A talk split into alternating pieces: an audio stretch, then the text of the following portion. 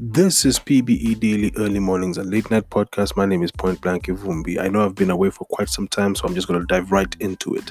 It was really, really important for me to stay away because I felt the from the sentiments I had in the previous episode that I recorded, I was too much in my fields. And the last thing I want to do is have these episodes that I create become part of that one thing which I've always tried as much as possible to not get myself into the rabbit hole of, which is being reactionary or being part of what is considered the the fray of trending and trolling. I didn't want to troll. I, I tried as much as possible to put my feelings in check in the last episode because it was something that was really near and dear to my heart. It it it's not every day that you think that the sentiments that you have or you think that the beliefs that you've had within yourself weren't shared by those you have around you by having that be the train of thought at the time, I felt it was important for me to actually come back with a degree of perspective. And that's actually what I try to do with this podcast. It's not just to take the material that I've learned and spew it here, but take the material learned and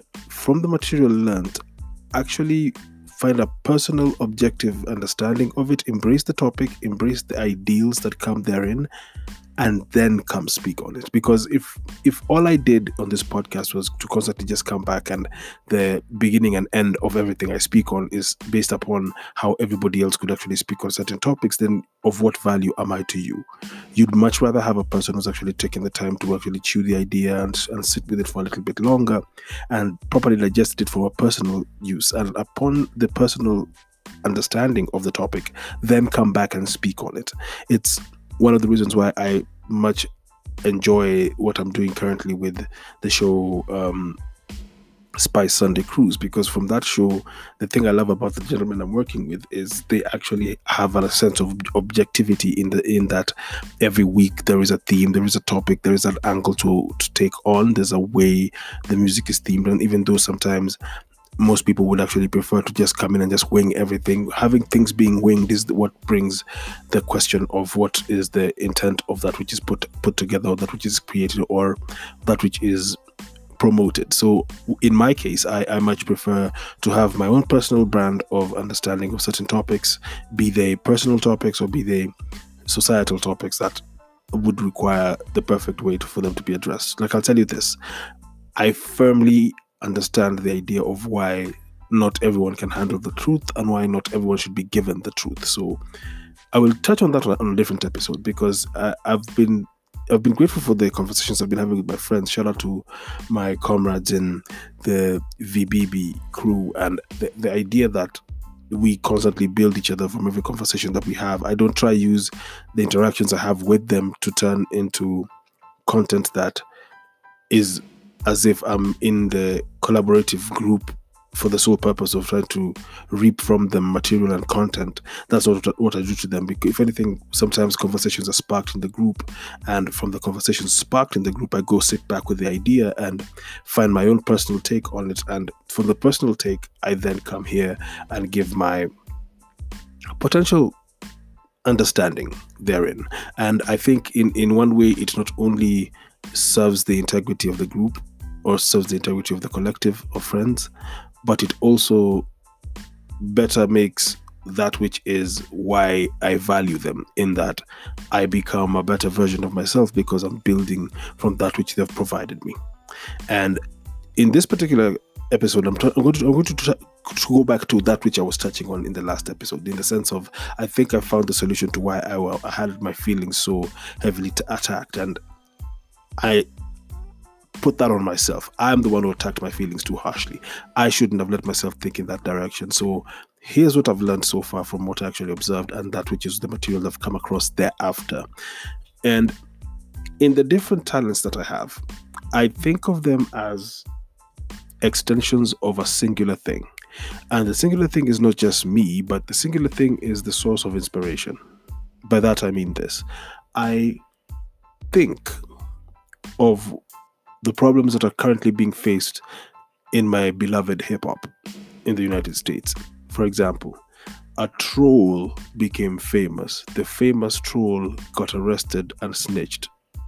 The troll then comes back out and still is able to troll and snitch, and it's and there's a different world perspective that comes from different generations in entertainment. And, and I'll tell you this for free it's all born from how we perceive the craft. So I try to look at it in, in accordance to business terms because I think we, we need to wrap our heads around the fact that th- that which was created in the slums of the Bronx by young Puerto Rican and African American kids who had absolutely no way out and it was literally squalor. They made a craft that became a multi billion dollar business from simply looking for an escape from their reality in that instead of being in a in, in gang culture i'd rather join a dance troupe. Instead of being a, a gangster i'd rather join a rap posse. Instead of being uh, a street um,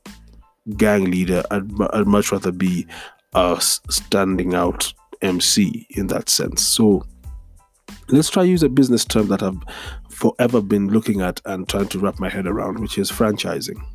Think of hip hop as a franchise, right?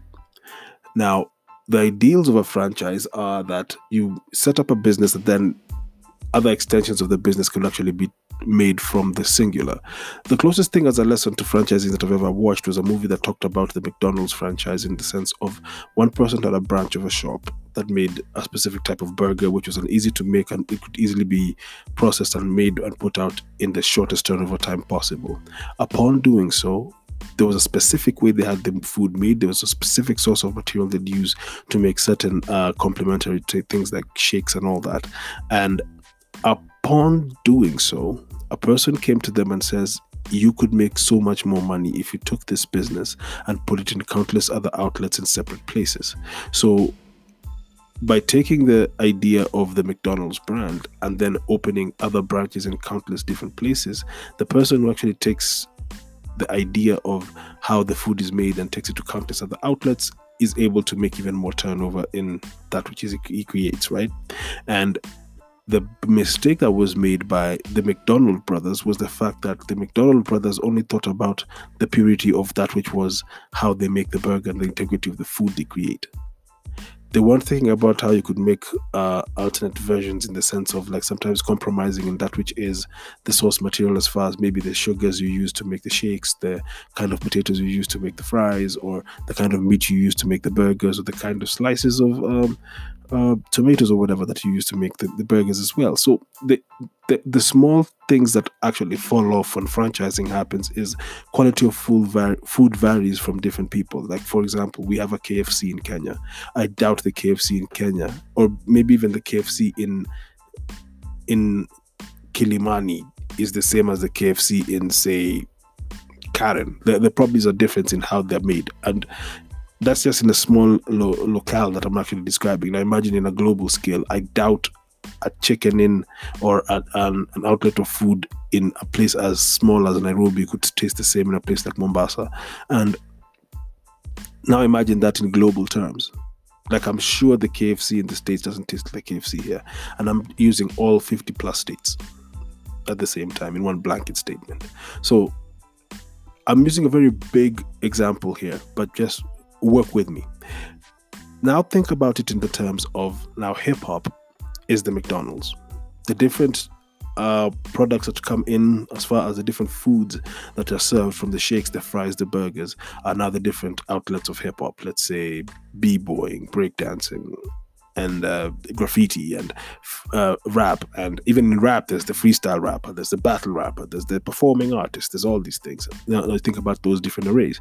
It still works for the collective that is hip hop, but the different outlets in which they actually turn into revenue earnings is what the franchising sense comes back to. So the singular is still taken care of in the sense of like you still return to what hip hop is to try and make it better.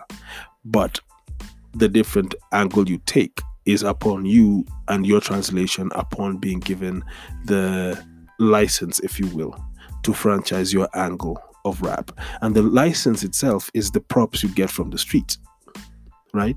And what they call the streets are basically how the everyday individual who could come to a different, let's say, pub or they come to a different event that actually has the hip hop craft present and they watch you perform and from them watching as a layman who don't know you from jesus but they watch you on that stage and they watch what you do and they watch the contribution you've created and they say you are the one. And because as they say you're the one they become your broadcaster. They go to the next man and they speak about what they saw you do. And when they tell the next man and the next man it turns into this almost like folklore legendary ideal of what you are and it comes back to lead to you being able to make other moves come to pass my entire career is thanks to the fact that I've stayed true to a great extent to what the franchise ideal was. The reason why I don't have as much commercial success with music and entertainment, I think, is because in my case, I chose to do what was done wrong by McDonald's, the McDonald brothers, in that I wanted to preserve the integrity of the craft. I care more about the craft than anything else. I want the craft to be fully facilitated and fully executed in the best way possible. I want the guys who actually come into the game to be proper practitioners of the craft. And by them being proper practitioners of the craft, the game gets elevated. I care so much about the game being elevated because if it's not, then why are we doing all this? Of what greater good is it? And by doing the preservation of the craft, it just means that in every sense of evolution that it turns into, as long as the essence of the history of the craft exists, whatever translation you give it, be it party songs or whatever, it still serves the greater good. Now, what falls short also in my regard, according to how the craft was treated, is, and I've said it time and time and again, I had options by options, I mean I had very many other ways I would contribute to the one passion which is hip hop that didn't require me to be behind the mic, being poetic. By doing so, I firmly believe I took a step back to let the craft be taken care of by those in that specific wing of the craft who would do it the best service. And I can firmly say most of those from my generation have done exactly that. They've turned into proper examples of what the MC could be. They've turned into the proper example of what the FEMC could be. And as they continue to even translate into what commercial sense becomes, I'm happy for it. I don't get angry about it because I know their hearts. And by saying I know their hearts, I know it's a very presumptive statement, but I know their hearts in the sense of I've seen them toil and polish their craft. And because I've seen them toil and polish their craft, I've seen them better that which was the, the former, which was a person who was struggling to make it into the room. They now control the room. Heck, in some cases, they own the room. I look at that and then I come back to my different other talents and why you won't see me constantly stand on a soapbox and try defend how most people feel like society should treat the craft. I don't expect society to bend over backwards for us to be able to do something with ourselves. I much re- I much rather respect individuals who take that which is given to them by society and better the end result. Because the reason why I find it so hard to work sometimes with individuals who constantly court non governmental organizations is because you're doing it for the sole purpose of empathy. And the only currency you have in the pitch is empathy. And I'm not revolted by it. I'm not uh, turned off by the idea of it. I mean, non governmental organizations is where the bag was for a lot of predecessors I have in many talents that I have. And what I find odd is when some of us who choose to not only depend on handout or depend on help. When we decide to just say like yeah we'll just go play the commercial game however long it takes we'll just play the game. And when it serves right we, we will come back and we will give back to, to the collective which was the hip-hop we will come back to the franchise and strengthen the franchise. But we have to go back once we've proven our fact. It's it's one of those it's like a tiff that exists within me. You know, I I find it hard to sometimes go see my mom and dad. Not even because of COVID 19 or anything like that. Even prior to COVID 19, I used to find it hard to go see my family and everything if I didn't have something that I'd say I've improved at. Or if I didn't have something I could say I succeeded at. I like going back home successful. And I don't mean by that I have this money I want to show my parents or anything. Like, no, I just feel there should be strides taken every time I make my visit back to where I was raised and brought forth. Think of it this way in the movie 300, or the graphic novel by Frank Miller, when a boy was sent out into the wilderness to see if he could survive the wild before he returns or potentially becomes king, he had to fend for himself and come back successful. In the film and the book, they portray this character Leonidas as this chap who just went out as a small boy when he came back. He had the cowl or cape of the skin of a bear, or was it a wolf that he killed? And I respect that. And because I respect this folklore, probably fakery, broken telephone type ideals, it makes me come off as if I'm stuck in the past as I try to adapt to the future and present. And the only reason that serves a purpose to me and the only reason why it actually serves a great fulfillment is because you cannot claim that you want to be successful without making stripes and steps required. Every stride I've made in my career has been for the sole purpose of I have to get better every year or every two years. I recently had to uh, revisit just for for the, the sake of it uh, my credentials and just look at them because no, I'm not looking for any other job. I'm not. I, I, rarely, if ever, pitch for work as it is. Thank heavens for that. And when I'm looking at this and I'm trying to put together the things I've achieved in recent years, and it's hard for me sometimes to do that because I sometimes do so much, and still at the same time, when I'm looking right at a monitor when I'm drawing, I'm thinking that I haven't done enough. And to most, it doesn't look like some of my thinking is healthy, or in many cases, they'd say it was a great degree of uh, a depressive personality that I always feel like I'm not good enough and I'm feeling like I'm unworthy. And I like that that energy exists because it pushes me to further the ideal of trying to make the franchise game even greater it, it kind of takes me back to the ideals of like how I, I began this podcast talking about how people from poor neighborhoods came up with hip hop and the hip hop then made them successful people.